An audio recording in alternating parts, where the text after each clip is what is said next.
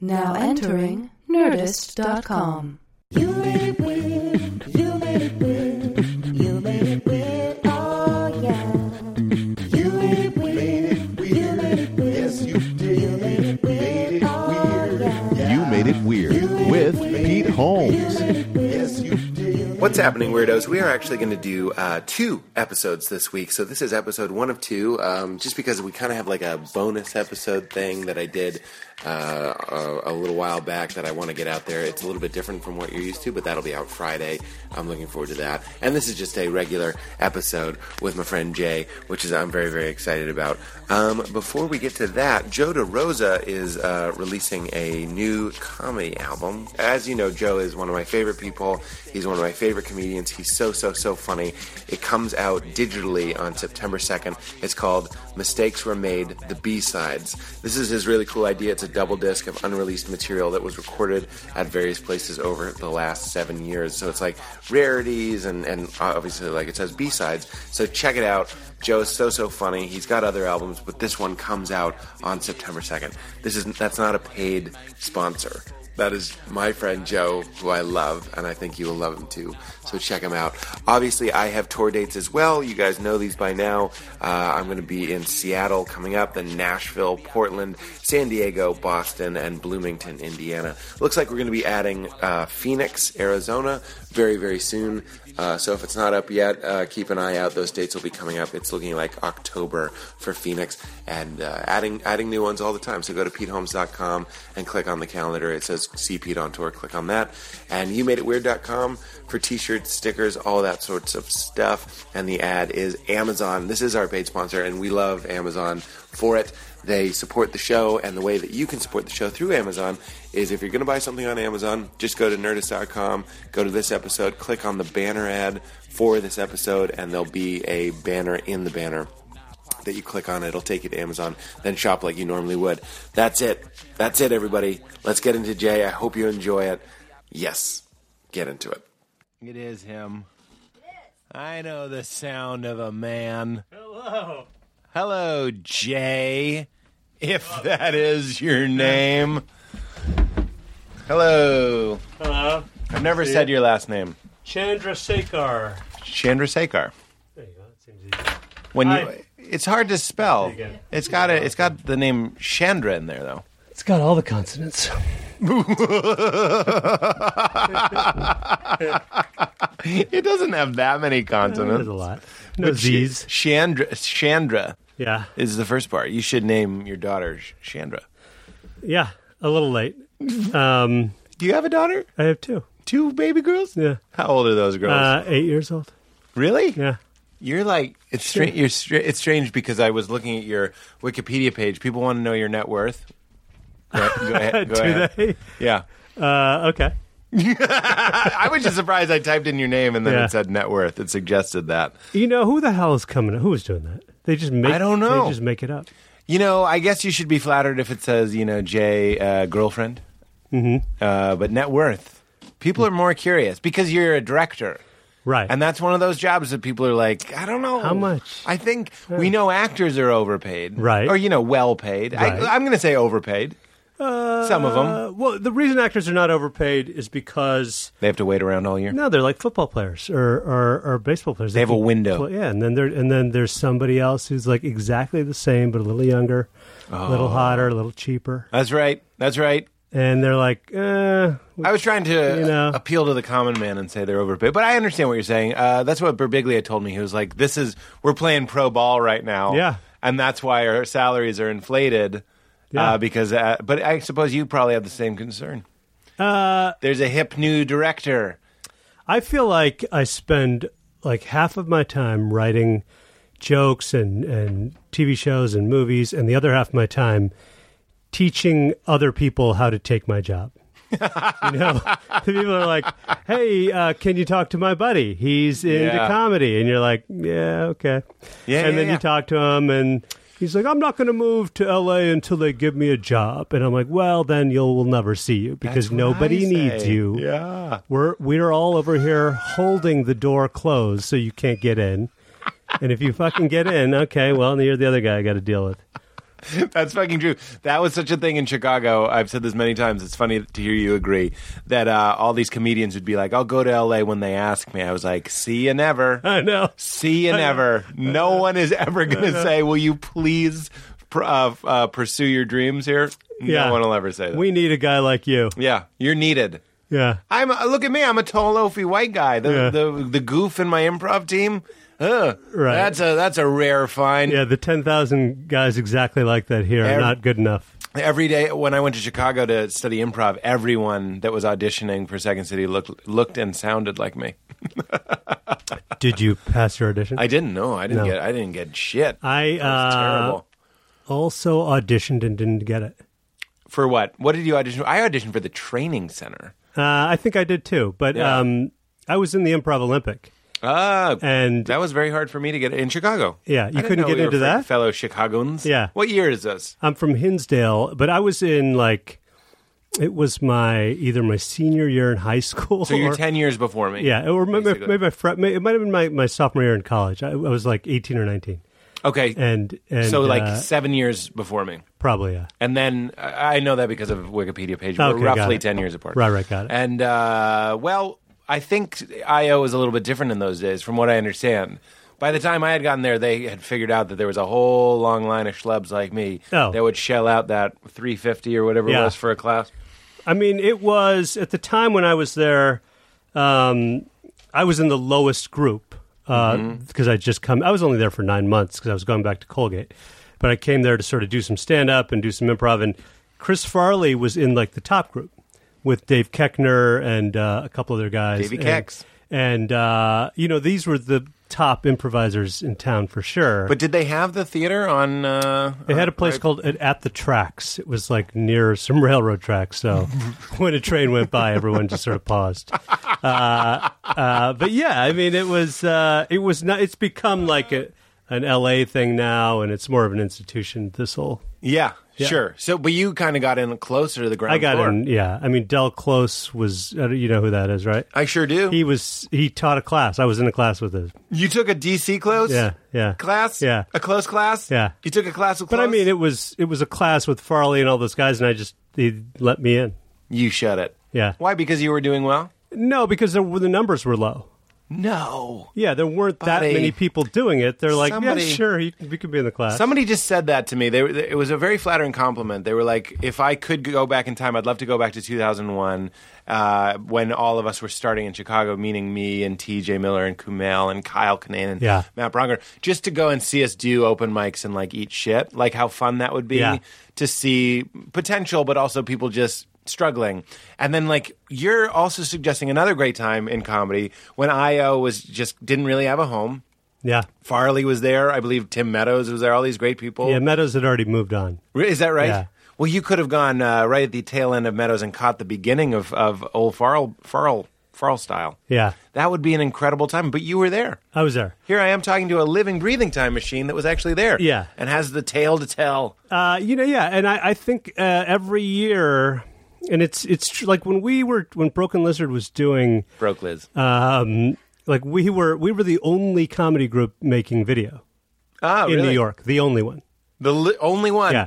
And the only groups really that were performing on stage of note were us, uh, this, and the state. And then Mm-hmm. eventually, Upright Citizens Brigade came in a couple years after us. But I mean, there was Mm-hmm. There was you know, nothing. we we would lug a 50 inch television set in and out of this theater upstairs, and we'd put it on, and we'd put the videos To on. show videos. Well, there's nowhere else to show. There's no YouTube. Yeah, yeah, yeah, yeah. I mean, there was nothing. So now, now you look at it, and there's just like, you know, we were imitating Monty Python and to some degree Kids in the Hall, yep.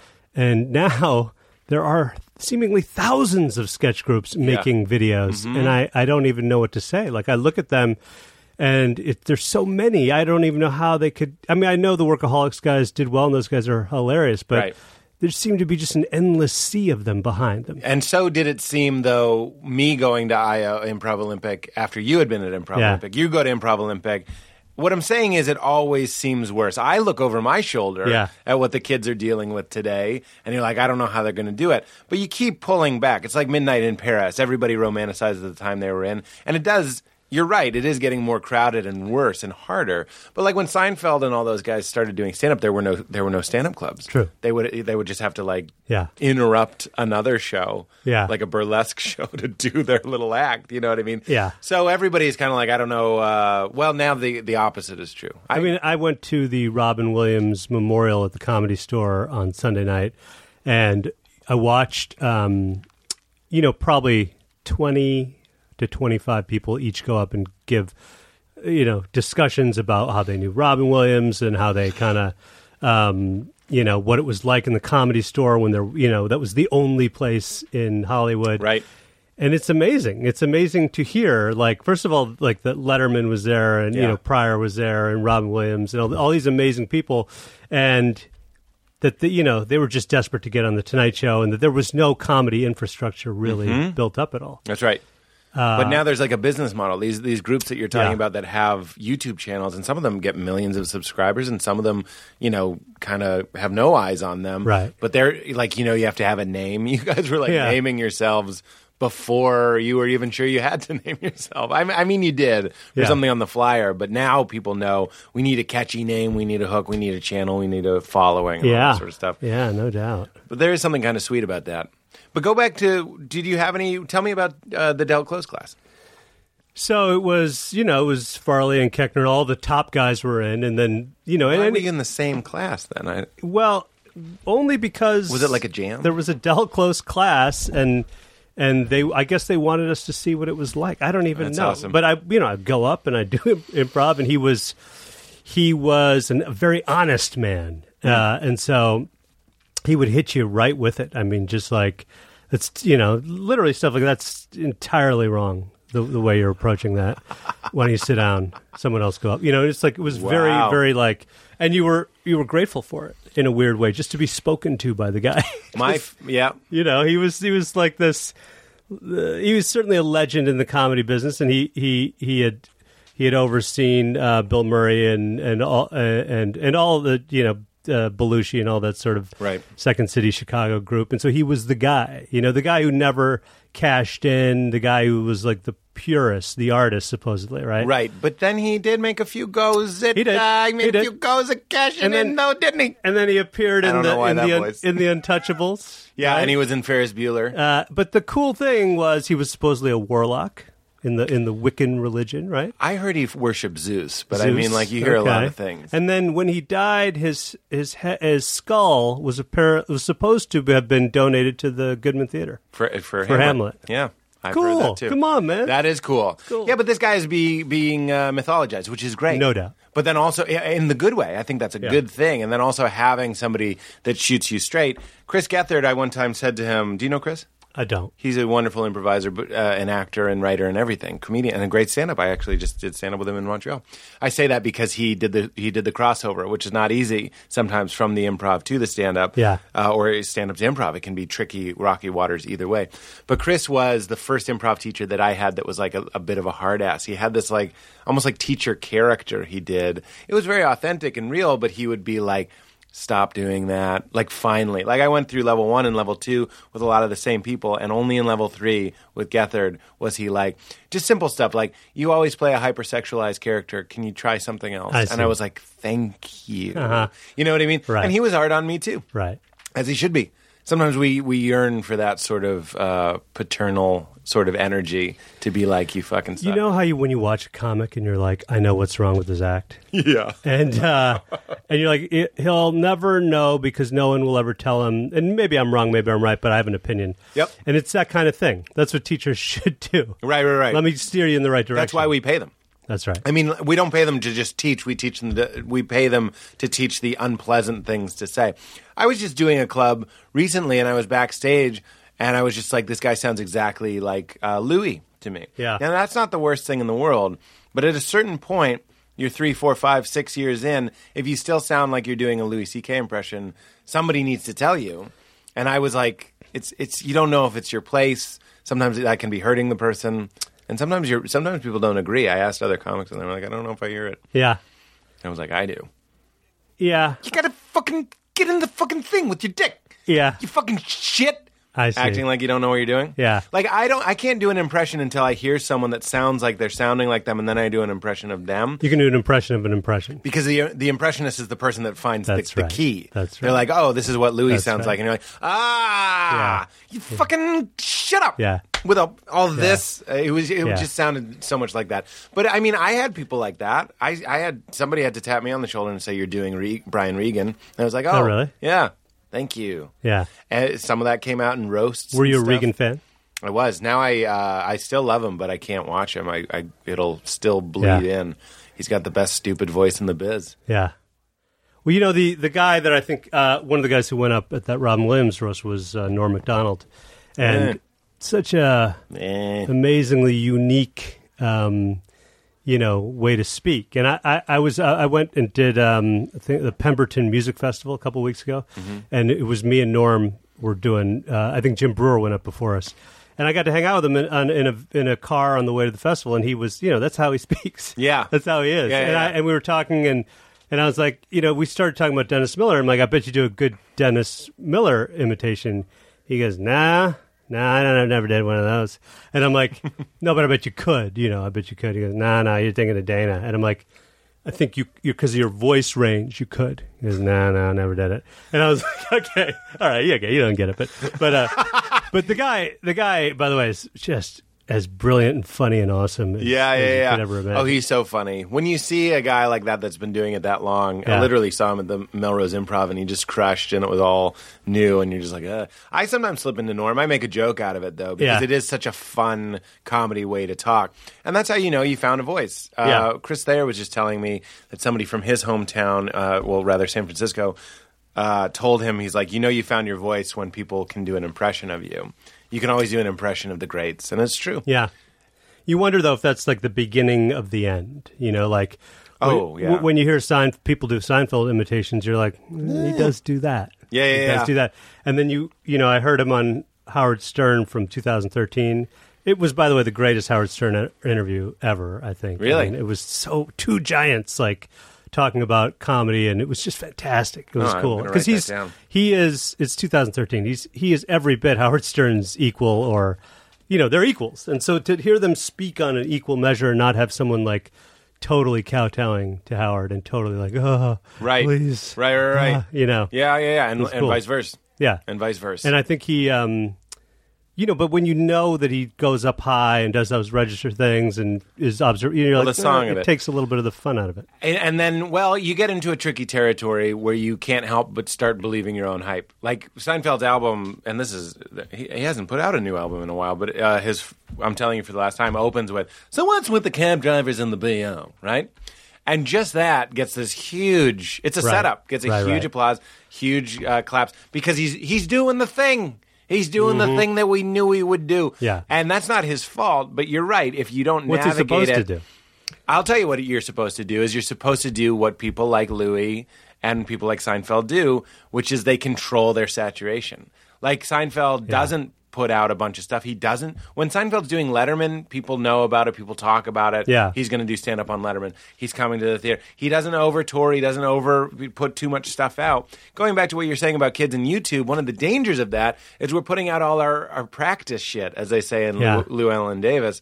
He's like, you're not supposed to release your practice shit. Destroys the mystique. And I Yeah. was like, fucking a. I'm glad that my early shit, including the Terminator, Terminator Two actually, uh, where we dressed up a Kermit like Uh-huh. the Terminator, uh, isn't on YouTube. I would put it out now Yeah. if I could find it. Yeah. But like, I'm glad that that isn't out there that the, the practice stuff because then it does kind of appear like you just showed up.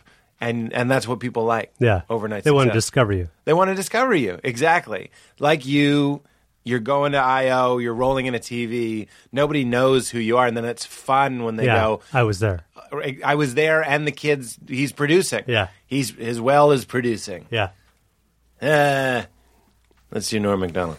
I tell you, you know what's interesting is he, he- no, but he he did a he was everyone was doing effectively very sad. Like they were there were a number of people who were almost choking up. Sure. but they're they're main heavy duty comics, so they're all also in a room full of comics telling jokes Right. and and you're talking about great comics up there telling jokes and doing you know like just amazing stuff. And then Norm McDonald goes up there and he gets choked up and he doesn't speak for roughly, I would say, about 20 seconds, where it, it appears, I was in the front row, looked like he had tears in his eyes.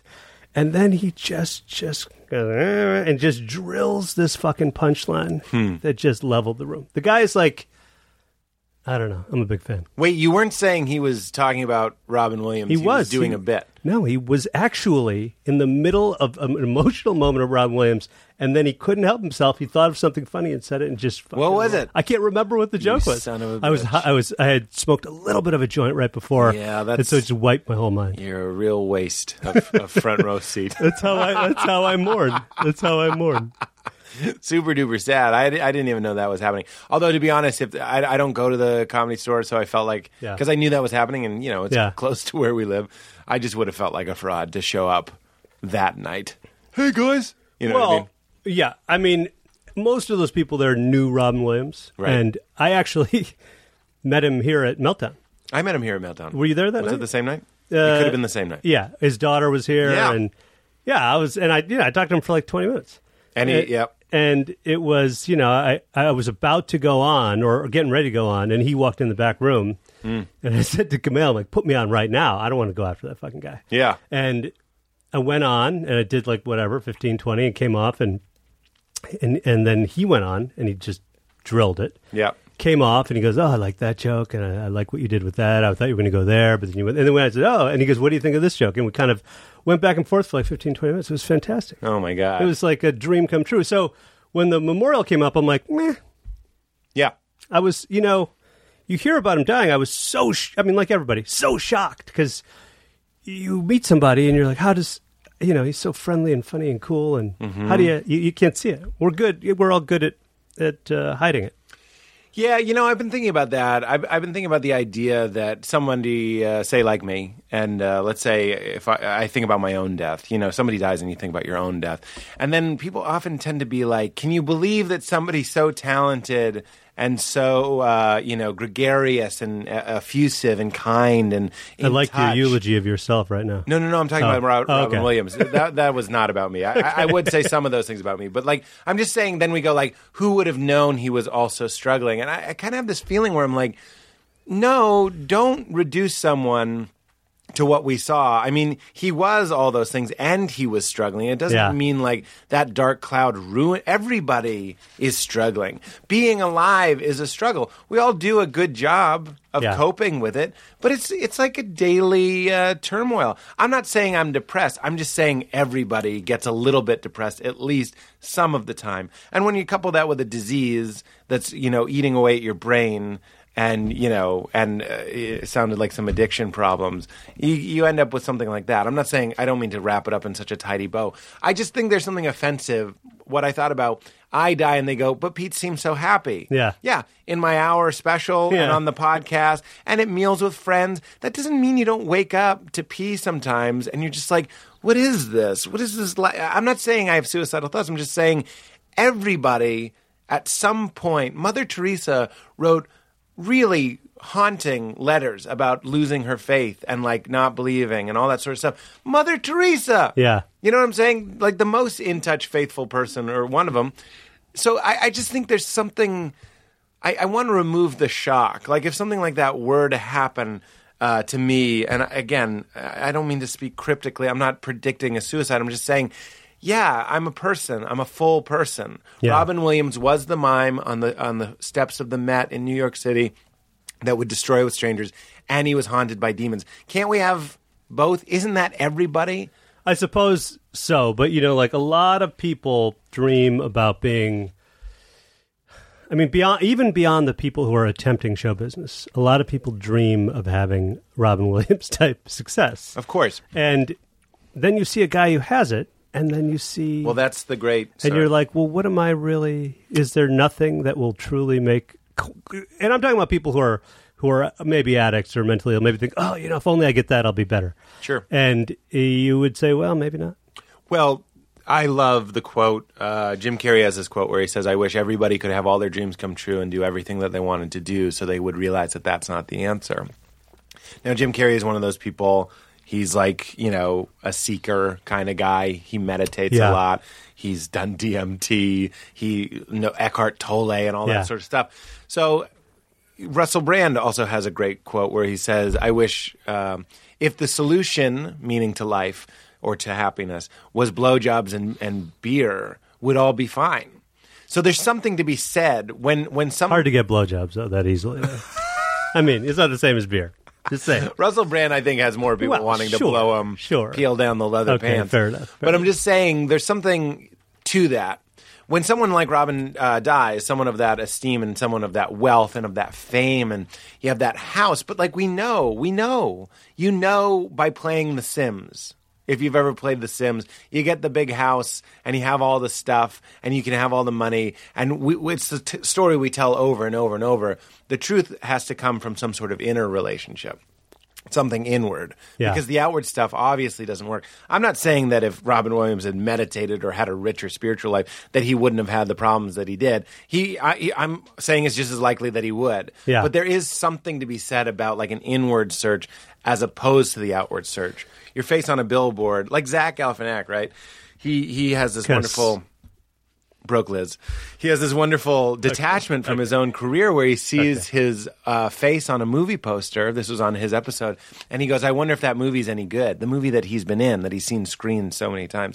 So I think there's something healthy about going. This is my ego, and this is the house that my ego bought, and this is the career my ego wanted. But this is everything else. This is the true me, and I need and I need to really explore that. Yeah.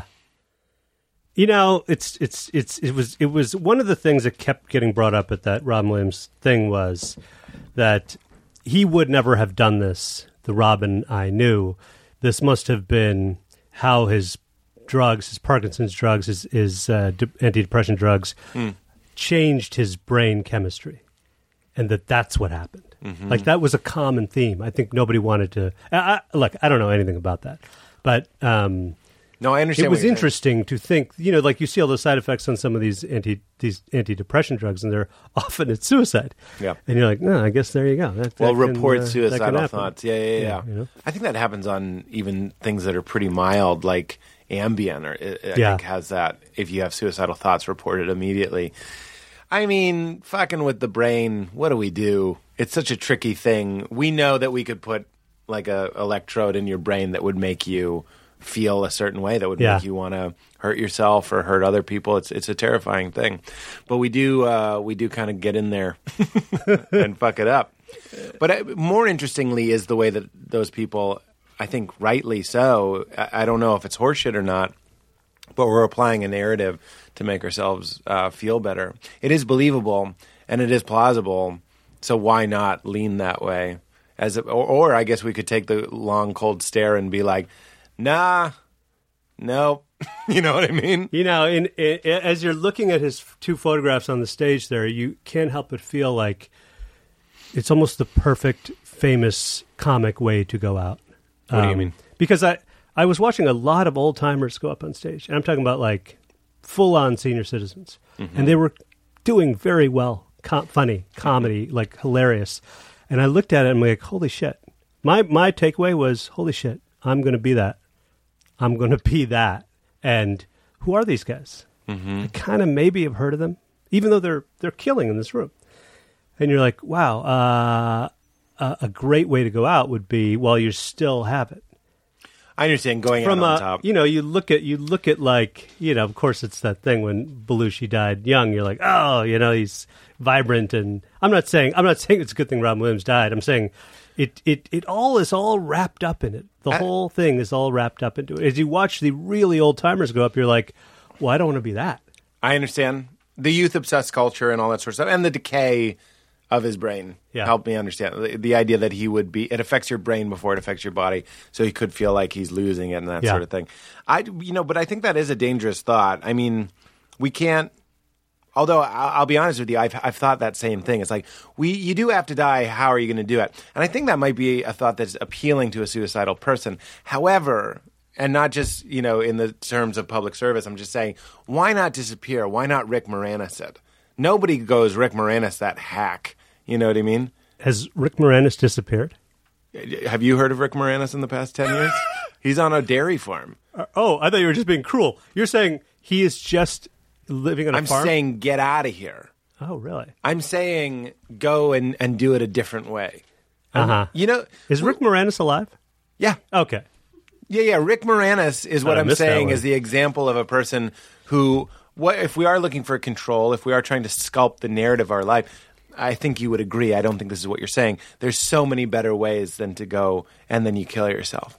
you know what I mean? No, I know. I know. I am fully aware. I know you have Hunter S. Thompson, you have Hemingway. Well, you have all the guys that were on the walls of all the colleges' dorm rooms, like Hendrix and right. uh, You know, I mean, they're, they're Janis Joplin and uh, and and and endless numbers of those people, right? Right. So, uh, whatever. I, I'm not advocating suicide. I'm just saying. No, I don't think you are. I'll, I'll tell It's you a what. I- thought- what- you're what I- doing a thought yeah, experiment. What I really took out of it was watching all those old timers go up. I said, I have to work twice as fast to get more done, so that when I'm that age and some guys watch me walk up there, they'll be like, I know who that is. Right. That's crazy. That's how I, I left there, still a little baked, and like, geez, I gotta, I gotta get, I gotta get to work. yeah, but what does it matter? I don't know, man. I but I'm telling I you, think you're chasing blowjobs and whiskey. uh, right maybe now. I'm telling you, these guys, old timers, were killing at the comedy store, and they used to dominate at the comedy store. They were the young guns running the comedy store. Yeah. and now they were old, old, like barely walking up there. I mean, they were not that old, but they were old, and I'm like, who the hell is that guy? Right. That guy used to be able to walk in the comedy store and murder, and people are like, I seen this guy I saw him last week. Right. I, you, you like, I just left it going, holy shit, is that possible? That you'll be forgotten. But you will. While be. you're alive? Yeah, yeah, yeah. Yeah, of course it's possible. It's likely. It's going to happen. I know. Unless I work twice as fast. No, that, you know, I like your transparency, but it is a little chilling.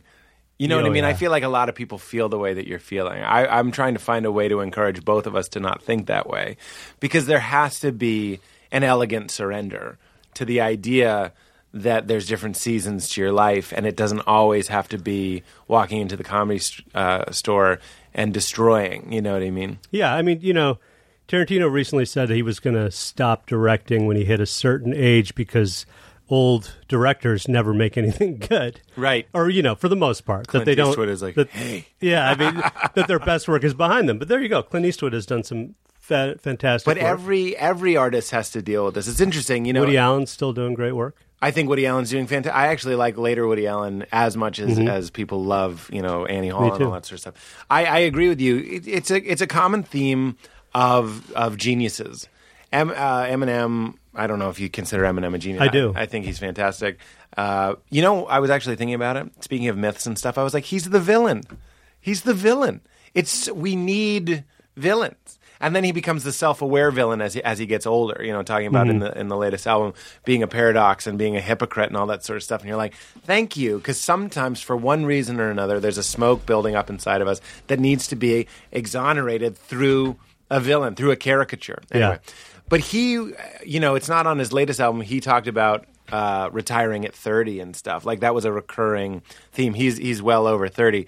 But that being said, it's just like these young geniuses start making albums and stuff, and we have to make a choice when. And you're making me consider it for the first time. When do we hang it up? And then speaking to a man with two daughters and a, and a wife, Yeah.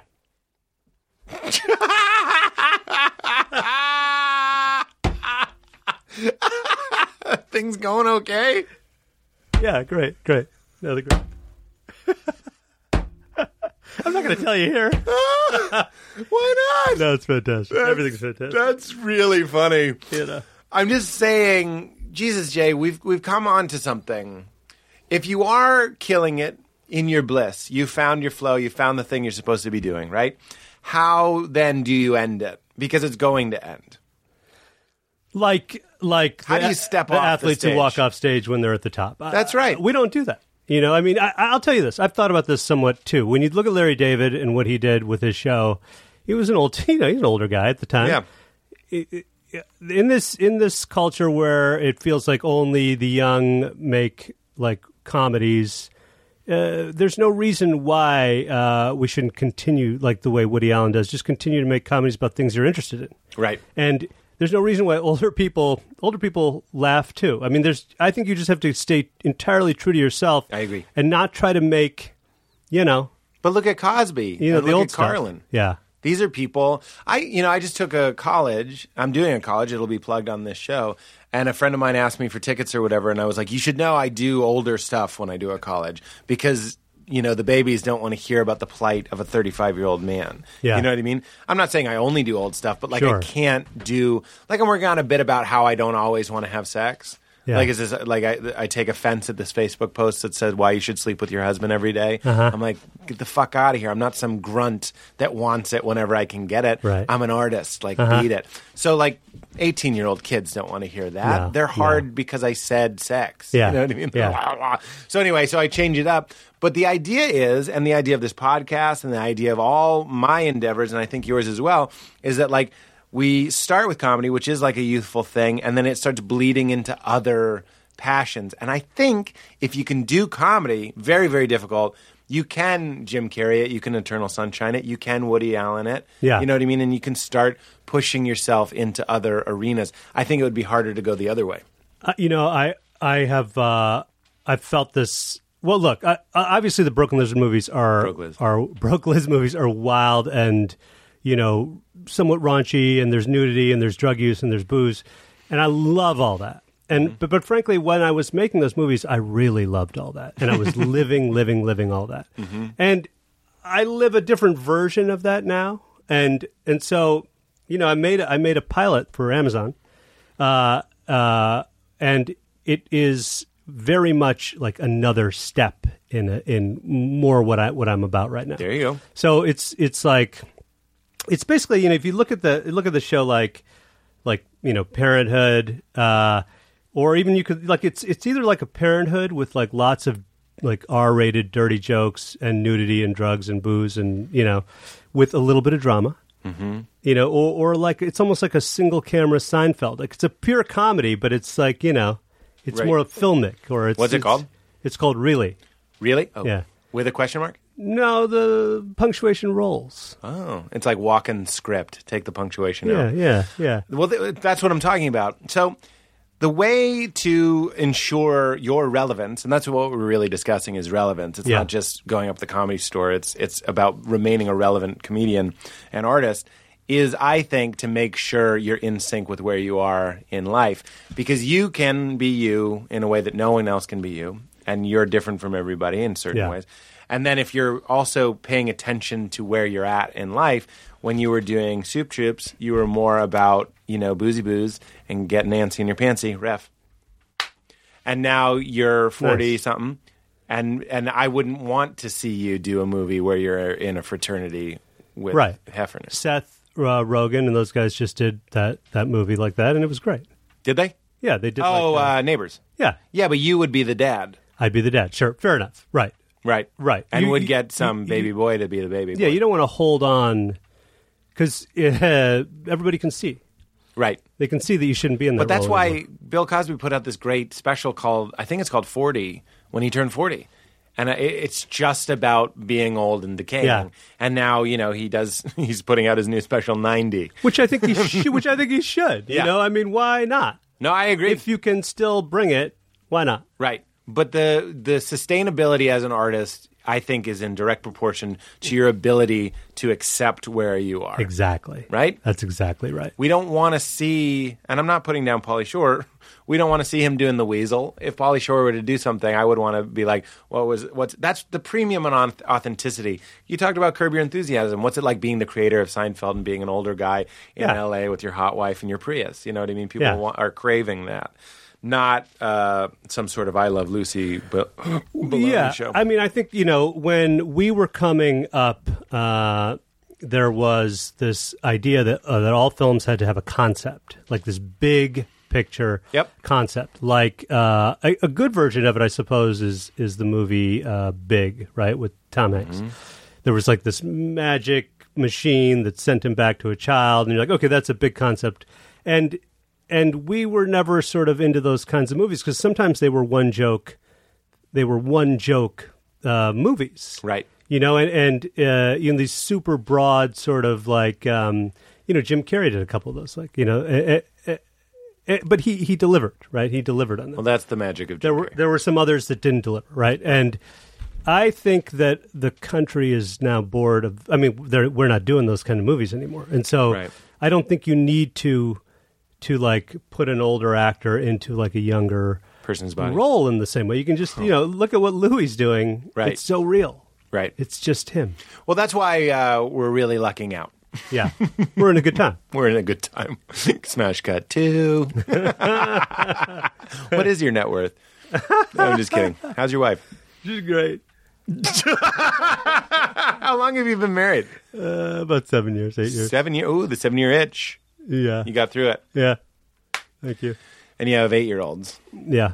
Wait, so you ooh shotgun? No, uh, I when I was um, when we were dating, I was just like I couldn't figure out why I would um, make this decision Which to, one? to just like stop being with like other women and and just be with one woman and live forever like that. Yeah. And I figured, you know, the only way for me to do that in my mind was, you know, if you're going to have kids, you're like, okay, the whole thing makes sense. You know, the Mm-hmm. whole package of it makes sense because you would want to, you know, you end up very, becoming very protective of your kids. And, you know, that, that concept was easy for me to decide. So I, you know, Mother my wife, of my children. yeah, my wife and I talked about it. We said, why don't we have kids first? And then we won't have to worry about any of the decision making. Oh. That's very interesting. My my friend, a fellow writer uh, named Mike, he did that same thing where he wa he knew he would never get married, but he also knew that if he you know knocked up, if he got his girlfriend pregnant, that they would just get married. And, and have no shame of that. Not shotgun, as I was jokingly asking. Right, you. right, sure. But like the idea being like, no, that, that okay, this makes sense now. Let's do that. Let's Yeah. have kids first It was uh, the right decision. because it's a cement. Is that what you're saying? Yeah, Because your wife is a pain. because because, it's impractical. Because I think marriage for both sides is challenging as shit. and and the one thing that keeps you really devoted to it is our chil- are children. yeah, Right? A- After years of dating multiple people and going on dates and like, you know, w- my wife would love to go on dates, right? Yeah. and have new guys be like, "Oh, you're hot," and uh, no, here's some flowers. She would love that, but there's children, and you know, and then you know, Right. So there's a s- that's the cement. So ten years divorce. it's not even. A, I, I You mean, will I get divorced I'm in 10 being. years? I'm being cheeky. Your kids will be cheeky. They'll be 18. I wonder if that is that kind of. You don't have to answer that.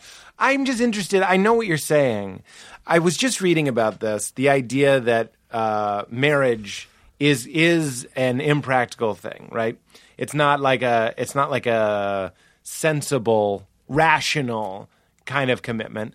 But this person, uh, it was Joseph Campbell. I always reference old Joey Mm-hmm. Cams. It's I'm reading the book The Power of Myth, which I highly recommend. I'm fucking the Power of what? the power of myth. Okay. it's also a three hour PBS uh, special. I'll read the book. Really? Sure. I will. Look at the old smarty pants. Hmm. I'm reading A Tale of Two Cities right now. Best of. It's the best of times. was Worst the of- worst of times.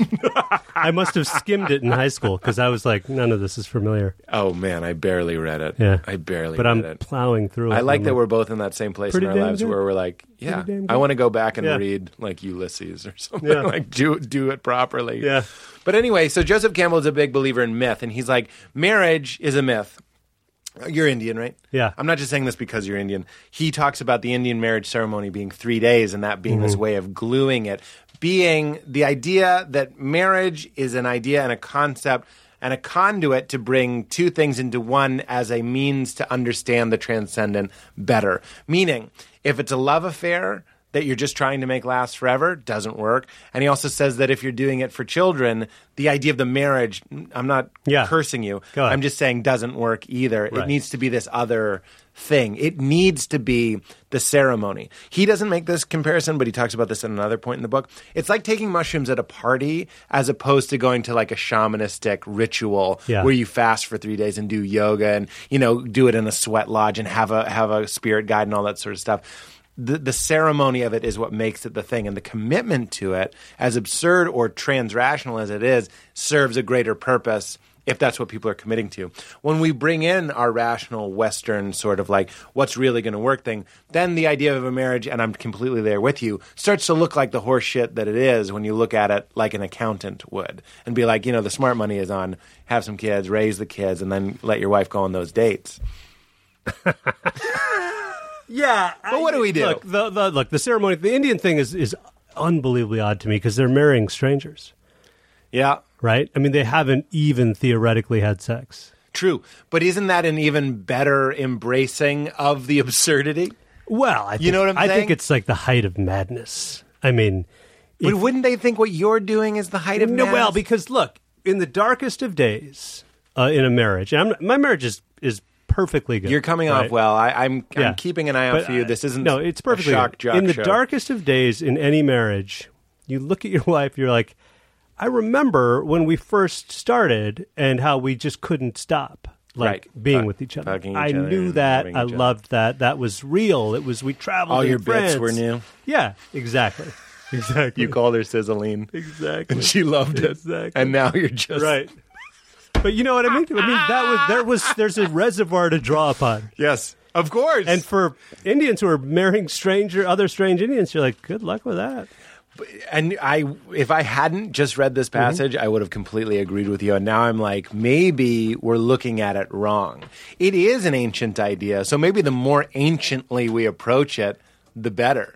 When we start bringing into practicality, being like, "This is my house. This is our joint bank account. These are our wills. This is our uh, prenup." All that sort of stuff.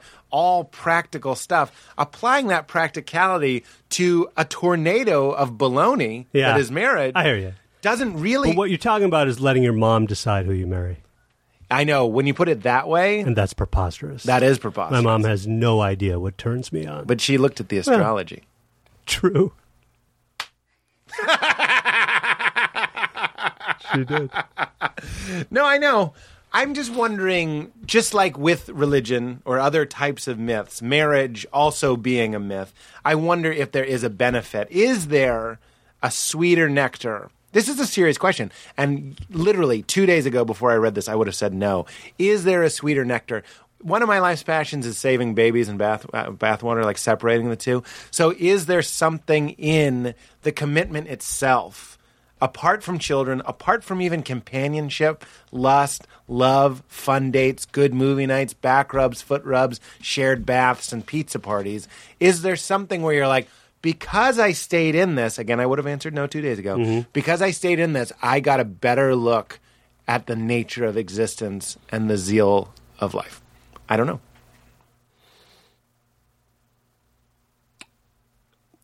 Because you stayed in it, I mean, because you, you, you stuck with it. Because you da- not because your neighbors see, not because your parents see, and not because your kids will benefit from a t- non-broken home, Yeah. but because you decided to keep that infinite marriage record song spinning and dancing to it. Is there something beyond all reason that you'll go? not even that was the right thing to do or I enjoyed that, but go, I think I just saw a little glimpse of what it is to be alive.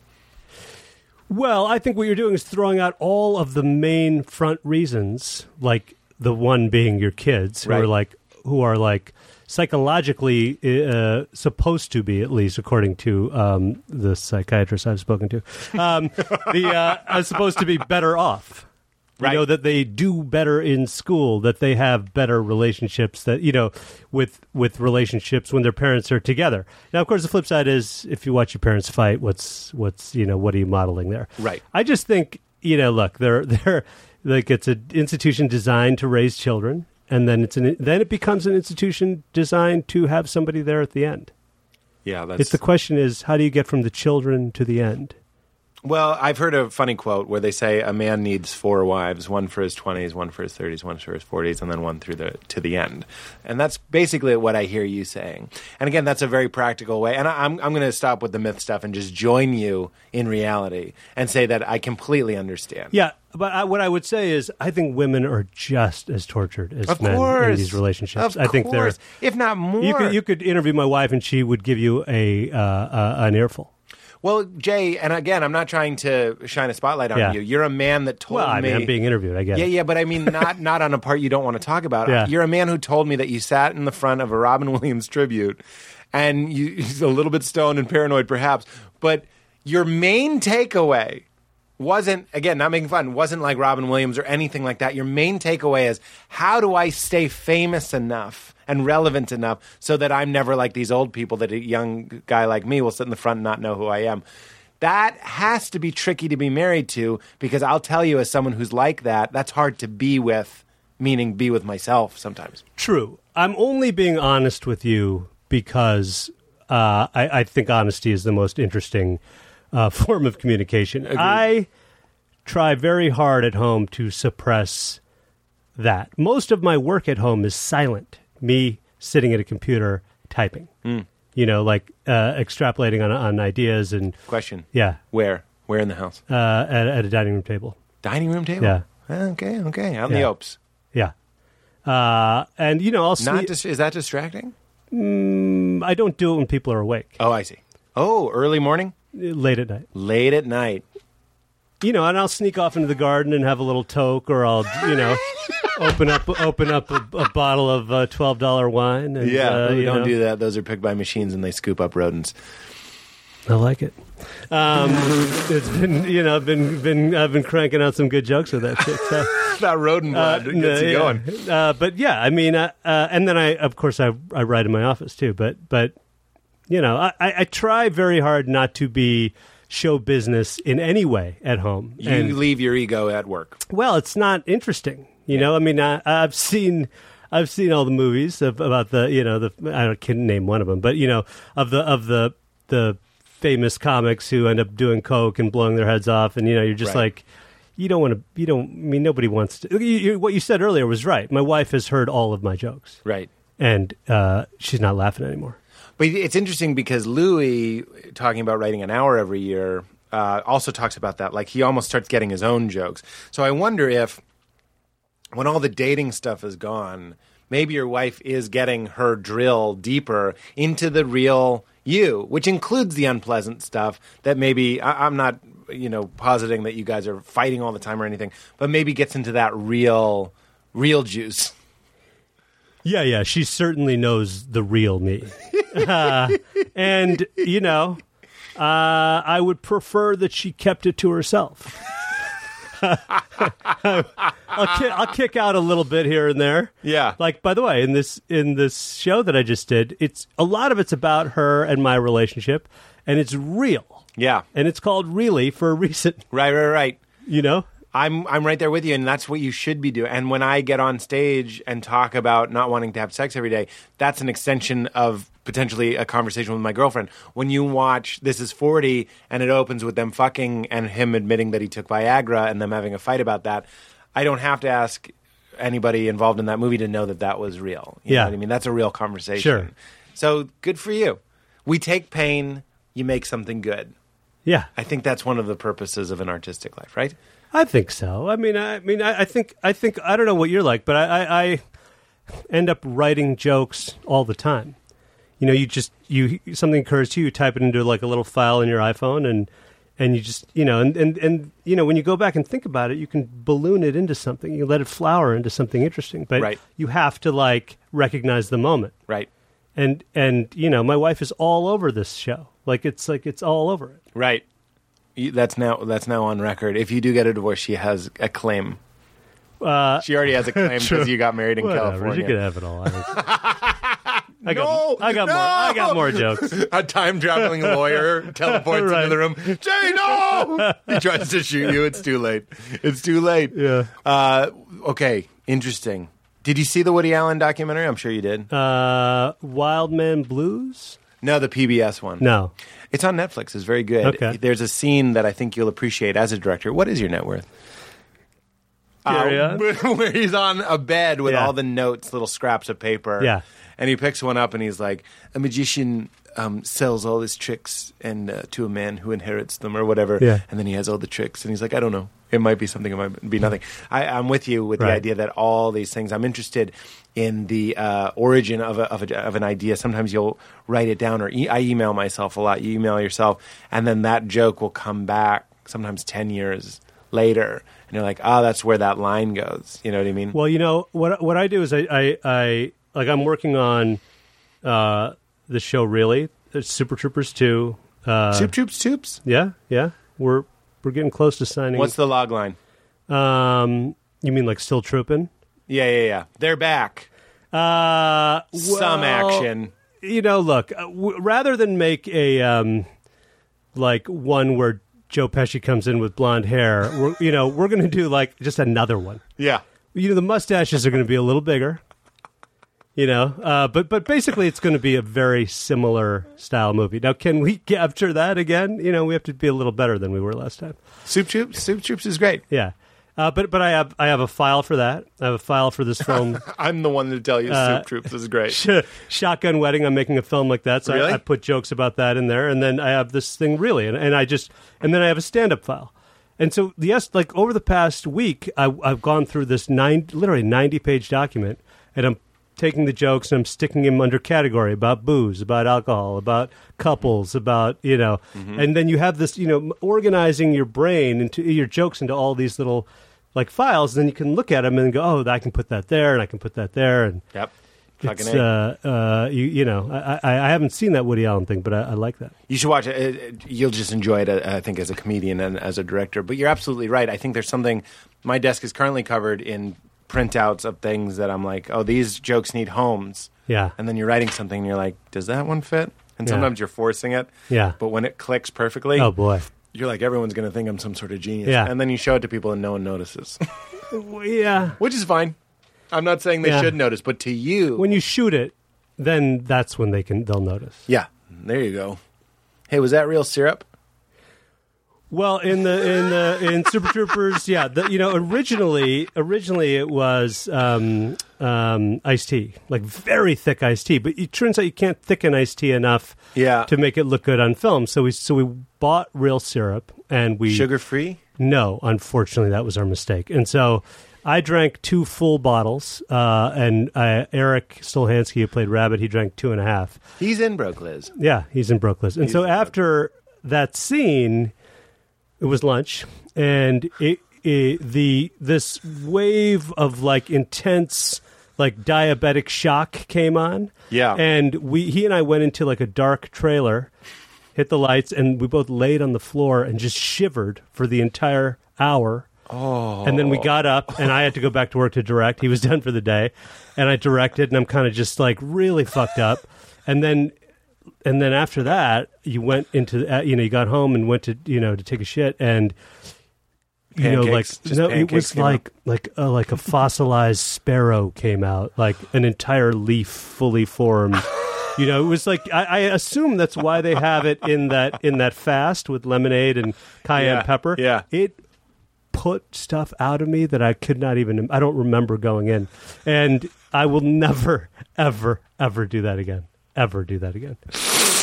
You got all antsy in your pantsy. It was awful. Yes, I am proud that uh, in our text exchange, I, I, you I told, was impressed. told me that nobody Yeah. references sizzling. No, nobody does. What's the big one? Uh, meow. Meow. Like I get a lot I- of waiters who come up to me and say, uh, "Is that all you want, meow?" Or, or uh, Yeah. you want another drink, meow? I was touring with Gavigan at that time. Oh, and you were? He had shows ruined because people kept saying meow. You're kidding. He was on stage, and Jim is a lovely, lovely man, but Yeah. he will get angry. Oh yeah. And a man, a fucking drunk guy in the front, kept. He was just saying meow. And uh, this is like a good six months at least after the movie had come out. really, Fucked the whole set. he couldn't get through it. He just.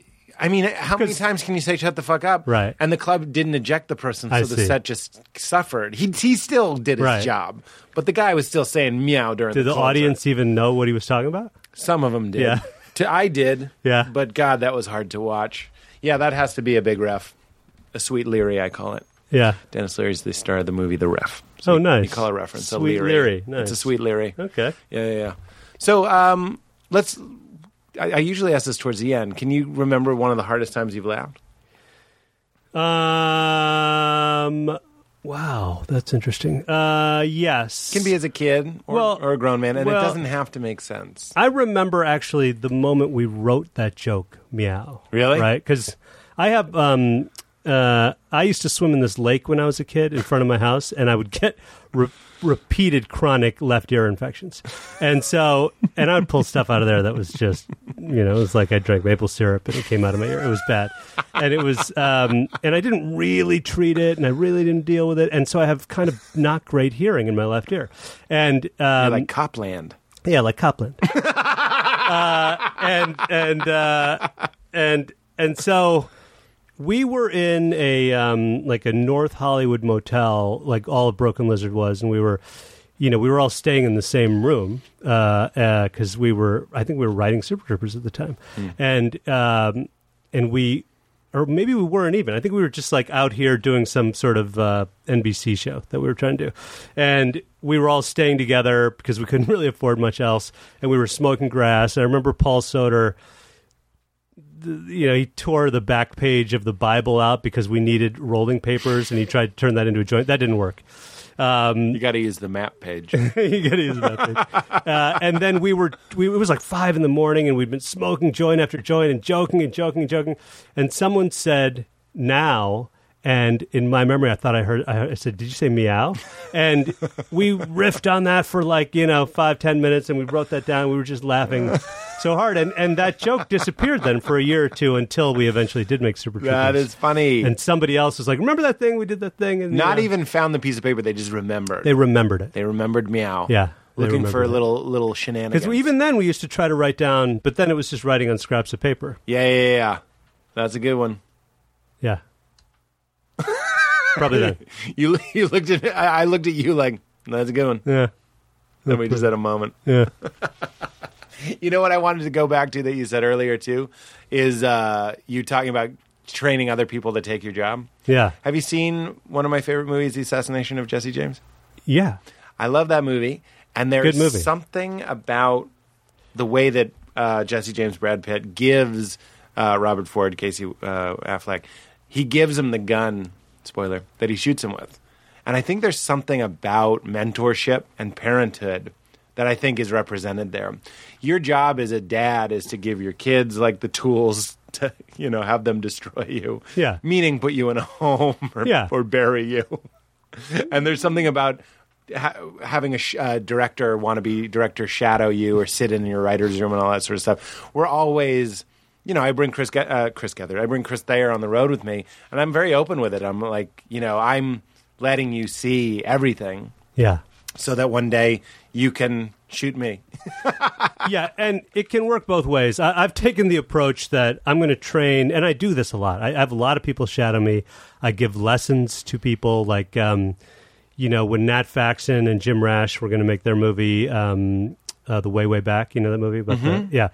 Uh, I'm friends with those guys, and I, and I brought them into my office and I gave them two or two or three lessons on directing, and I said, "You got to do this. You got to focus on this." And I think, I hope that if I do this enough, that as I get um, older and maybe I stop writing as much, these fuckers will fucking hook me up with a little part here and there. Yeah, there you go. You know. Yeah. I don't know. I, you know, whatever. It is what it is. I, you can't really say to your friend, "I'm not going to teach you how to do this thing I know." Right. It's- it's really somebody all the taught- strangers. Somebody It's- taught you, right? Uh, no, nobody taught me. Nobody taught me.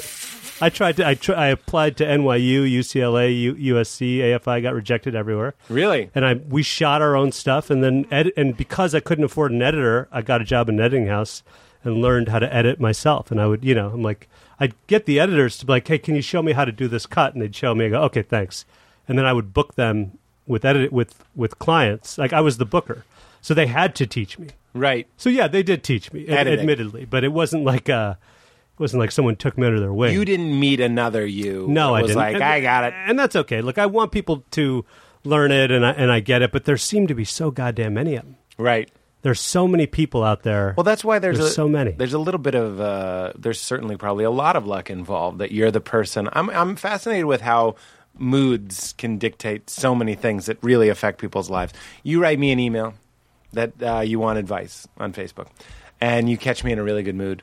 and I write you Yeah, back this right. amazing email, really inside stuff, good stuff, stuff that we say on the podcast. I don't like have other stuff that I say, something really nice, and, and maybe that helps you. Maybe that inspires you to do an open mic, and then you become a famous comedian. Okay, or email me when I'm grumpy. Sometimes when I'm writing and someone G chats me or something, it's like the worst thing in the world to Right. me. I'm like, shut the fuck up. Right. Closing windows, quitting things, not replying, deleting, marking things as spam. Uh-huh. You're spam now, Uh-huh. Jim. You know what I mean? So mood dictating things and, and and to a certain extent if someone approaches you, you're talking about so many of them. But if you just got like a pitch sold and you're feeling Sure. fantastic, You're right. I mean, occasionally, usually what happens is someone sends me an email, and about six months later, I will send them a response. Yeah. And they'll be like, oh, and they, they pick up right there. And they ask me the 12 questions, and I answer them.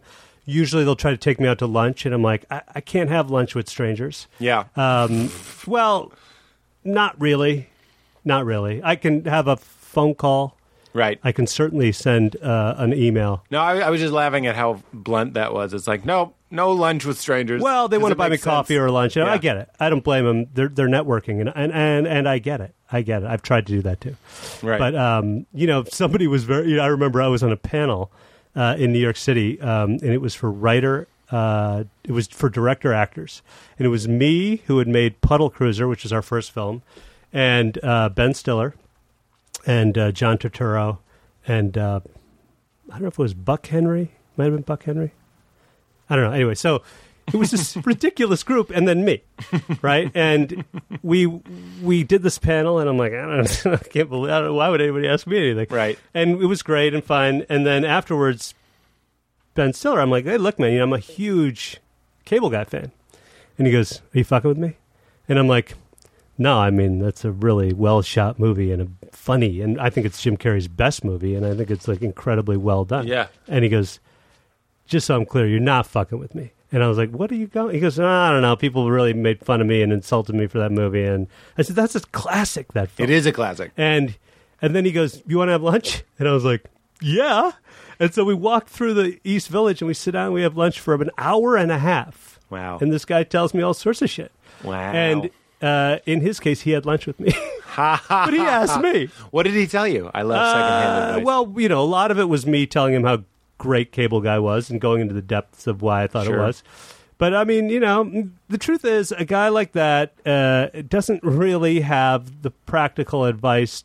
To, I mean, he, he has he advice. grew up in show business. and No, all. no, I don't mean that. I mean that you can come to me and say, I want to make it in show business, and I can only tell you what I know. But I can't call Warner Brothers and say, give this nobody a deal. They're Mm-hmm. not gonna. You know, sorry. I can't, I can't call Comedy Central.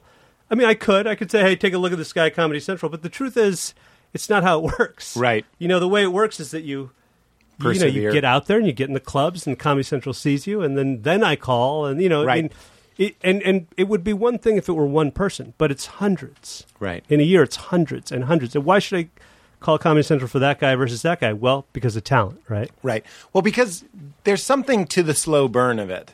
Yeah. Uh, I, I love this example. The New Yorker, if you went into the New Yorker on a Tuesday, which is a cartoon meeting, and gave them 10 perfect cartoons, perfect, the funniest Yeah. things they've ever seen, they wouldn't buy one. They want you to come in every week with 10 perfect cartoons, and then they'll buy one after a year because they want to see there's something to that refining process. Right. People don't want to throw, it's bad when we. When we do, when we throw the keys to a Corvette to the new guy that just showed up, you're not sure his heart is in the right place. You're not sure he has the passion, the Right. real real passion for it. So there's something my friend told me there's a reason why they give you six months to write a movie script. It doesn't necessarily take six months. They'll pay you for six months to write a pilot or something because there's a lot of like waiting around and, and fermenting involved in that process. So we don't want to just give the guy the fast ticket to the top, and it doesn't work that way. No. It doesn't work. th- That I, I'm always reminded of the guy Sean Conroy who told me the great advice. I wanted to be booked on his show at UCB, and he goes, "It doesn't work that way." He goes, "Like you'll do other shows, I'll hear about you, and then I'll book you." And Right. I was like, he was the only Del Close style. He was Yeah, honest with that's me, right. and I can't share that enough. And that's the way it is with everybody. People want some fast hookup. People think it's LA. Somebody's going to see you and plug you in. Yeah, when you're ready to plug yourself in, get your own dick hard, and then they'll point you. That's right. to the hole of your choice. Nice. Let me see if there's anything uh, I forgot before we do the Lord. You want to talk about the Lord? Sure. Which Lord do you love? None of them. You know, You can start with your childhood if you'd like. How you were raised. my my um uh my parents are from South India. I mean, they're from like the deep South. We're like you know we're like uh, country people. We're like from Georgia. the Georgia of India. uh, yeah, like way. I mean, you know. And that's how Hindu they were? Well, they're they're you know the predominant uh, religion in India is is Hinduism, and they're technically Hindus. And my mom. Uh, it would still consider herself a Hindu. I They're su- Sunday I Hindus? suppose. I suppose They're Easter, yeah. Christmas Hindus? My dad, I talked to recently, and I said, "Are you? What do you? What do you? Do you believe in God?" He goes, "No, no, of course not." And I said, uh, "Okay." I, I I thought it was more nuanced than that. He goes, "No, there's there's not a God." This was recently. Yeah. and I was like, oh, okay. I thought I was going to take the middle ground here and Yeah. kind of be wishy washy. Like, Yeah, yeah, yeah. and- But no, no. He goes, he goes, it's just not supported by scientific fact. And he, you know, he's a lung disease doctor, and he has a certain view. Like he, you know, he thinks he feels that. um you know, like med- like when there are uh, diseases and plagues, that it's just the system refreshing itself. You Mm. know, and he goes, "Yeah, you could, you could solve every disease, and then where would we be? We'd have an overpopulation situation, and then we'd be killing each other. And you know, because this is it's critical for these diseases to thin our thin our herd. And yeah, I know. Yikes. My dad's a wonderful, funny guy, Yeah. but he's like, you know, he, he always if my doctor said that, though, he's like, uh, either we'll cure you or thin the herd. You know what I Well, mean? but he's, he looks at like he's like there's certain cancers. He's like I'm not getting tested for that cancer because I'm not going to get the treatment for that cancer. He goes if it's time to die, I'll die. That's the way it goes. Right. I guarantee you, I'll die. That's what he'll say to me. I'm like okay. He goes you will too, and it's okay, okay. You're right. Whatever. you know, my mom is more of a personal Hindu. She like severely distrusts organized religion, mm-hmm. uh, and I think myself. Uh, I lean more towards my father. I, I don't. Uh, I, I would love to see it you know if if there's a god let me you know uh, if i saw it i'm like yeah, okay i saw it right. i'll buy it Right. i was there I, I would i would i would then say out there that i believe but until i do then i'm you know i'm happy with the way it is right now You want the evidence. well don't you Yeah. Are you? Uh, yeah. but look look there there are all these major religions right all the major religions for the most part say the other ones are wrong they they are all based on these crazy myths Yeah. and you're like "Yeah, none of that is true right Yeah. It doesn't happen nowadays. Why don't these crazy myths kind of things happen nowadays? They don't happen. Right. Well, we just happen to live in the couple decades where no crazy wild things happen. Because it's very, very difficult to get a good myth started these days. Because if I say you walked on water, people would be like, Jay's an idiot. He Yeah, let's doesn't see walk it, on water. Jay. Let's see it. Walk on the fucking water. Right, let's right, see right. it. I'll be I understand. "Ah, I can't do it. But when we, you know, I would say the modern myths are, you know, films and stuff. You know, like we, we need a new mythology. I don't know if we have it necessarily, but I'm with you. I do think that all of the religions, uh, you get into a tricky place when they start calling each other wrong, but when we start looking at them as just a finger pointing to something, again, no evidence of God because God is just a metaphor for infinity, for like this consciousness that wants to exist for some reason or another. I'm not talking about like a Okay, sure. lifeguard. uh, I, I, I get God. it. You're right. I, I think that there uh, could very easily be something major and spiritual going on, and there are all sorts of little things in life. For example, like why do certain jokes uh, uh, occur to me? Right. Well, You the know. frequency that you're tuned Yeah, in. where do they come from? You're creative. Where are they coming from? I get it. I mean, what what burns me is when you watch what's happening uh, with like ISIS and the in the Islamic faith. and Fundamentalism. this thing. It's you're just like, you know, I'm and- or for example, recently there was a uh, there was a guy, a white guy, who had uh, bl- like biracial grandchildren, and some neighbor of his came and burned a cross on his lawn. A cross, right? You're like, Yeah. religion is fine as long as it doesn't infringe on the rest of us who are just honestly living a more reasonable life. That's true.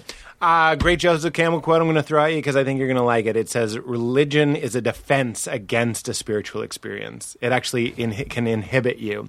He also has this great quote. Again, I'm just reading this book currently. He goes, Don't read the myths that you were raised wi- with because we tend to look at those in terms of fact. We go, Jesus lived, Jesus Yeah. died, Jesus ro- was risen again. When you look at Buddha, for example, as somebody that was raised Christian, you can go like, Oh, this is different. When Buddha went into the wilderness for 40 days, it was, it was just a story. You know what I Right. mean? but we can start to you can start to really understand the myth if i look at krishna if i look at muhammad all those different things can be opened up to me uh, without that the burden of that lens, that Western lens. Yeah.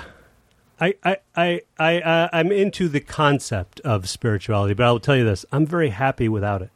Sure. Like, I live my life and uh, I'm a very, like, uh, calm and happy person with what's going on. To which I would say your meditation, and I don't mean sitting and, and chanting, I mean your meditation, your life, your dharma or whatever, is your children and is your work and is your relationships. And that can be, it gets ruined by the word spiritually, but I'm saying that can be spiritually satisfying. You know what I'm saying? I think Yeah. it seems to me like you're following your your flow. You're you're going with your thing. I am. I'm, I'm like, I don't do things that I know are wrong. And I try not to put out, like, things that I don't think are ultimately good Yeah. for society. For example, we made a movie called Beer Fest, which is about, which is an ode to binge drinking. I'm aware of the darkness of binge drinking, but I also think there's an immense amount of great light that comes out of binge drinking. I think there's like camaraderie and fellowship and friendship and and mating the amount of relationships that have been started from heavy drinking the the the commonality of jokes that develop over years from groups of friends who do drink and they smoke grass i think there's a very positive thing to like communal drinking and and and drugging frankly and you know smoking joints and doing whatever it is and so when I put on a movie like Beer Fest is I'm I'm advocating for the positive side of it. Yeah, there are alcoholics. But Mm-hmm. the alcoholics are taking up all the fucking airtime. it's like, okay, you can't drink, so don't fucking drink. Mm-hmm. I don't want to necessarily hear about your 12 steps or this or that or life is so just don't drink. I get it. It's hard. I have no doubt that it's hard, but the majority of us are drinking just fine. And this we're using this Name thing. of your book. I'm drinking just Yeah, fine. we're using this alcohol as it's supposed to be used right, and we're not fucking up. And so why why do we have to make it bad? right. You know, like there's this this endless sort of you should all we should all do it the way we think and you know if you have two drinks a night you're an alcoholic well that's not true that's not fucking true nor is three by the way fucking sick of it You should talk about that on stage. At colleges, it'll kill. it'll literally kill you. It's, irres- it's irresponsible. No, I, under- I understand what you're saying. Uh, and the beer you guys were drinking was CGI anyway. hey Hit it. fuck off i'm not I think that was one of the first things I said to you. I was like, the beer in the boots was CGI, wasn't it? And you were like, fuck you. no it was not it was all real So, what do you think happens when you die? Zero? yeah Gone. yeah Your body is recycled. Your consciousness is gone. Obviously, your body is recycled. I mean, Well, well, let me ask you this: Our population increases in size, increases where are in these souls size. coming are the from? souls like cut up into fractions and Yeah. shoved into multiple bodies? I mean, how, how does that make sense? yeah, it, it doesn't.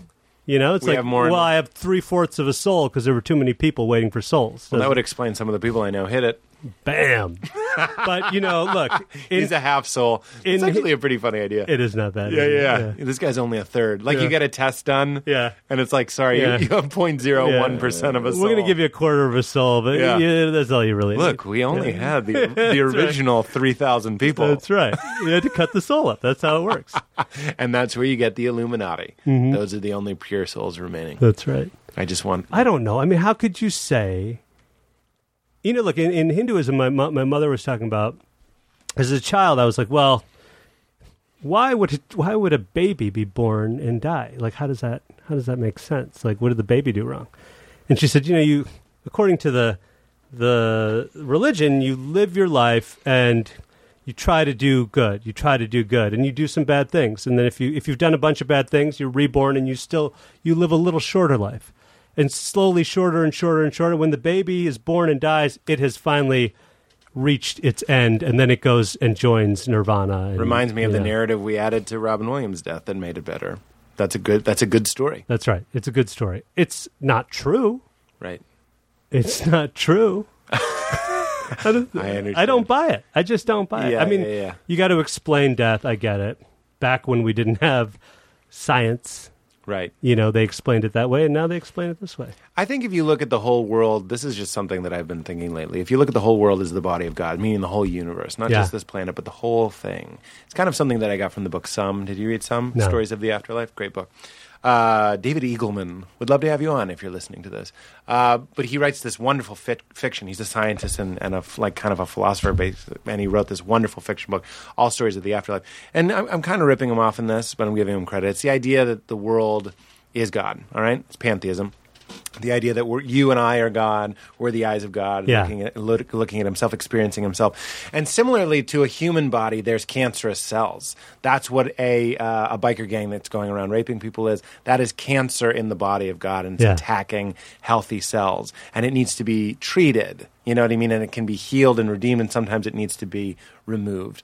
That that is currently how I am grappling with the problem of pain. When a baby dies, I go because we're in not a fallen world, but we're just just as so as my body is betraying me currently, growing, you know, using the carcinogens. I don't mean from cigarettes, just in the LA Yeah. air, you know, not knowing what to do with it, and, and parts of my body are probably fucked. You know what I mean? I'm not saying cancer, but just like things that aren't helping me. So as it is with the world. That is how I've lately been reconciling or adding a narrative to when Robin Williams says, I'm like, yes, just as it is with my body betraying myself, sometimes uh, cells get infected and, and bad things happen. That's how you explain the horrifying situation that is life. Yeah. You know, the funny thing I, about thi- it I is think we do need a good story. they say that But then I also keep in mind the idea of treatment. I'm saying if there are radical uh, religious people killing gay people in in uh, you know Saudi Arabia or Yeah. whatever, I don't know where that's happening, but you know the Middle There. East, the Middle East, Saudi Arabia. Uh, that that is just something like an illness that can be treated. You know what I mean? Or you know, over a hundred years it can be treated. I mean, it's like right? the the ancientness of the thought over there is uh, stunning. True debt. It's stunning. There's something to be said, and I don't mean to put down a whole area of the world, but you do look at I, I, these. ju- I just did.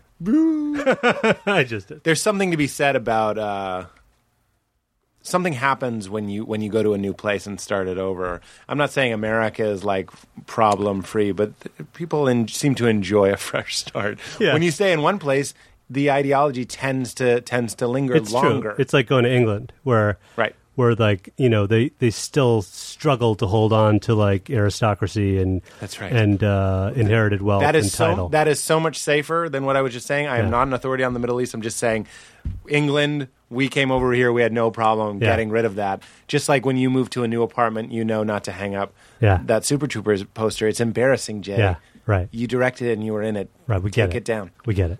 Take it down. Yeah, It doesn't fit in the house. right. What were you going to say? I interrupted you. I was talking Uh, about the body of God. Oh, I don't know. I mean, look, I was going to say that we're supposedly in the most peaceful time in human history. That your chances of getting murdered are the slimmest they've ever been, because if you think about it, there are very few wars actually going on. You know, when there have been these massive world wars or these relentless religious wars, and disease used to kill people. I mean, it's funny. You know, we get all these, all these like everything is bad for you nowadays, and yet we're living longer and longer and longer. It's uh, it just it just doesn't all link up. Yeah, I understand. There's something in us that we always want to think it's the end times. We always want to think this we're is just we're paying attention to the wrong thing. It's like if you if you watch the news, it's a nightmare out there. But by the way, I mean I've it's not a nightmare. yeah. It's not a fucking nightmare. It is over there. Well, I'm not over there. I've started to stop paying attention to a lot of places. You It- could say sticking your head in the sand, but I'm like, eh, yeah, okay. These people are going to kill these people, and that's their issue. I mean, if you look at if you look at the American Revolution, right? I just read the uh, Je- uh, biography on Jefferson. This guy John Meacham wrote it, and those guys came over here and they put their lives on the line and they fought the British, and some of them died. And they fought and earned this revolution. They earned their own country. That's what's got to happen over in the Middle East. And I realize those guys are fighting a very brutal situation over there, but it's their situation. That's interesting. I am out of my depth. I can't comment. yeah.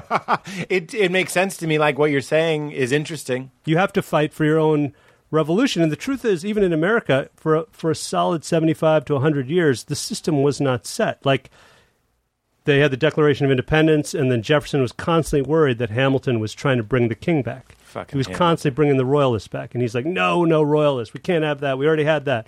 And these things have to go on, and they take 75, 80 years, hundred years. It's interesting because it goes what you're saying. You're being a homeopath about the body of God having a disease. You're saying you're being like your father. You're saying like you have that disease, have it, and thin the herd.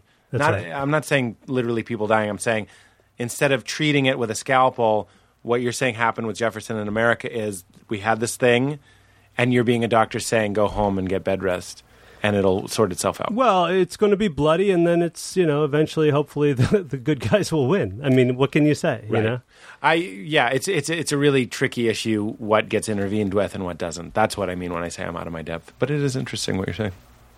thank you. I will say, can I give you an American history fact? Something Yeah, I never sure. considered. So George Washington talked about like he had this big point when we're you know Declaration of Independence and all that stuff. No foreign alliances. I never. This is probably something I learned in high school, but Yeah. it didn't matter to me. I read it a couple nights ago, and it mattered. No foreign alliances. And then World War One happens, and we're just like, "Hey, British!" We just went back to the British. Like, I didn't even consider when you're talking about what you're you're talking about how hard it was to succeed. Am I using that word Yeah. wrong? To get away from the British, to only go back to them, a travesty to everybody that shot at a redcoat. You know what I mean? Yeah. Would have rolled over in their graves. So upset that in that moment, World War a war of that scale, we were like, we're back with the British, and we're just trying to take over the world for the British Empire again. Yeah, I mean, I think you look at the commonality of And language. that's before the Beatles. That's before the Beatles, right? commonality of language. Yeah. Yeah. That's true. I mean, look, you st- we still look at uh, uh, foreigners like the Russians, and you're like, "Uh, I don't trust them, right? Right. And we Just we because could of us- speak to the English and the Australians, and we you know we could Yeah. speak to the Indians, and Right. You could have a commonality of language. So weird that something so huge could come down to just that. Just like a firm I handshake. mean, the truth is, the American Revolution was aided big time by the French because the French hated the English. So the French helped the Americans defeat the English. Huh. And then we were allied with the French. I mean, I probably knew that, but it felt like the first time. I That's where we remember. got this, you know, the Statue of Liberty. Then, then when they had their revolution, we helped them, and they sent us a Statue of Liberty. Way to go. How about it? Not bad. hey, that reminds me of you teaching your friends how to direct so you get that part That's when you're old and, you know, losing it a little bit. yeah, it'll happen. I drink three drinks a night. Just hand him. A, yeah, you're an alcoholic. Just hand him a uh, a Statue of Liberty. We did a monologue on the Pete Holmes show called "Drinking Alone" that I think you would enjoy. yeah, It was my defense of drinking alone. I mean, come on. Well, yeah, it's What I, I think it would be really funny if you just did a 180 on me right now. and you're Like, nah, that's fucked up. oh alone. Ah. no, I don't drink alone. I was talking about the virtue of having a glass of wine at the end of the day while I, but like I, the bit was like I live alone. You're Yeah. telling me if my wife was there, it would be okay for me to have a Chardonnay. Like why with that? Like you can eat French fries, which are fucking bad for you, or an ice cream sundae alone. true. All these different things. It's true. But if I, the line that Joe DeRosa wrote, but the second I want a Michelob Light, I got to call the notary. so fucking funny. I got to call the notary. It's online forever. I'll watch it. No, No. no, you won't. Okay. I'm, not that, I'm not that person. I'll I'll mail it to you. Okay, great. Okay, so watch really. It's on Amazon, August 28th. Au- which August is, uh, 28th. yeah. So well, we'll talk about when to release this then, because I would like to give that a boost, and I think what you're doing is soup's fun. When's the last time you cried? Uh, I cry roughly once a decade.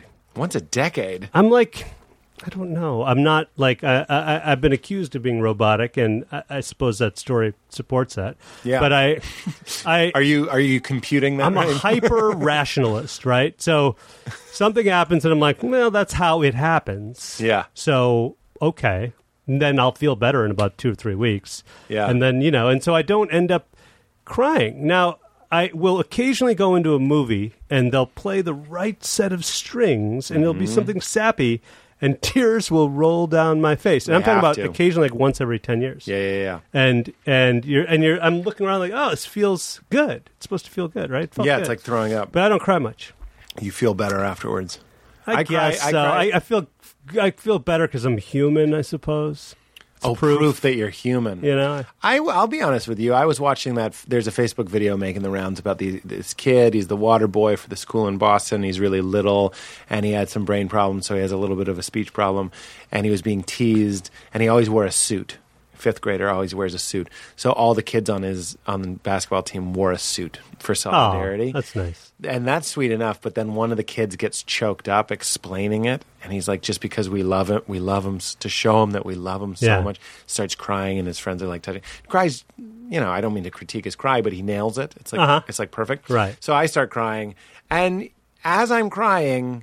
I'm obviously 99.9% invested in what I'm watching, but that w- remaining 0.1% is like, oh, thank God I'm not a sociopath. That is there. Right. Just like when I finish having sex with my girlfriend, sometimes I'm like, you did it. You nailed it. And you'll cry. And I cry. Wow. No, but like 99.9% is like, oh, that was great and wonderful. And I feel connected. And 0.1% is like, I'm a good boyfriend. Yeah. I, I gave her the business. That's good for you. Do you know what I mean? Yeah. She likes you crying? My girlfriend? Yeah. Oh, she cried too. Oh. And I, I had this observation. I was like, tears are the only excretion Wait, that wait. we're- You both cry after sex? No, no, no. After we, we watched that video. Oh, the video. We watched Okay, that video got it, together. got it, got I don't, it, I don't okay. cry after sex, although Okay. I, I, you know, I wouldn't be ashamed if I did. But uh, I don't. But we watched that Facebook video together. And I we would. cried, and the tears came out, and those aren't gross. You know what I Yeah. mean? Like you will kiss someone's face if they're crying, but if they're snotting, fucking get right. out I of hear here. Oh, you. I hear you. That's all. I cried after 9 11, three days after. Oh yeah, Yeah. that's sad. That might be the last time. Three days. So it's about yeah, been a decade. yeah, that's been a, It's been a long time. been longer than Yeah, a decade. yeah. It's been thirteen years. I'm not a big crier. No, No. you're not the town crier. No. I could have been, though. Back when that was a job. You speak Urdu, Uh, No. Hindi, No. I speak English and some French. Wee wee. Oui, oui. That's all I got. Okay. Chapeau, Hat. menu, Menu, yeah. fromage. Cheese. Tu as un beau cul. Uh, you're beautiful. No, you have a nice ass. Oh, nice. Cul is ass. Okay.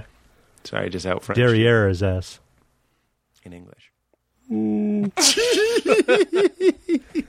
I feel good, man. Do you feel good? I feel good. I got one more thing to promote. Oh, do it. Oh, I'm going to be at the Arlington Draft House on August I played there. August 30th and 31st. All right. No one sit in the crowd and say meow to revenge Gaffigan. I mean, my my shows are like that. I mean, it's like They are? Oh yeah. I mean, I'll I'll get through bits, and they really just want to. Yell. They want me to say lines from They the think I'm movies. Mexican? They want me to say that, and so I'll say I'll say at the end of the show I'm going to spend 20, 30 minutes talking to you about the things you want to talk about. But let me just talk about this shit first. That's fun So, because you got to fill an hour. well, yeah. I mean, So I, here comes I some got bits. jokes. No, no, no. I'm not saying you don't. I got bits. Don't I got bits? Yeah. I mean, uh, yeah. I understand. That's great. Well, thank you for doing it, man. Cool. Thanks a lot. My It was pleasure. fun. Would you say keep it crispy? That's how we end. Yeah, keep it crispy. It's just so right there. I yeah, loved it. hell yeah. Thanks, Jake. Day 15, I'm so crispy, I'm so crispy. My ice game make you haters wanna get mad. Keep it so Now leaving Nerdist.com.